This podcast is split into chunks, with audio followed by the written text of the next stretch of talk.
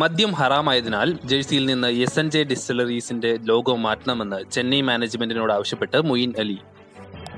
വടകര നഗരത്തിൽ വീണ്ടും ഡെങ്കിപ്പനി. ഏഴ് പേർക്ക് രോഗം സ്ഥിരീകരിച്ചു. ഇന്തോനേഷ്യയിൽ കനത്ത മഴയെ തുടർന്നുണ്ടായ ഉരുൾപൊട്ടലും പ്രളയവും ഇരുപത്തിമൂന്ന് പേരുടെ ജീവൻ കവർന്നു.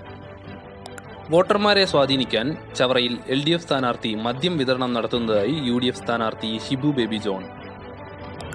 ഛത്തീസ്ഗഡിൽ മാവോവാദികളുമായുള്ള ഏറ്റുമുട്ടലിൽ ഇരുപത്തിരണ്ട് സൈനികർക്ക് വീരമൃത്യു മുപ്പതിലധികം സൈനികർക്ക് പരിക്കേറ്റു.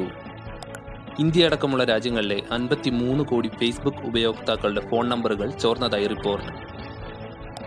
കടത്തിന്റെ കാര്യത്തിൽ കേരളം രാജസ്ഥാനും യു പിക്കുമെല്ലാം പിന്നിലാണെന്ന് കണക്കുകൾ നിർത്തി വിശദീകരിച്ച് മുഖ്യമന്ത്രി.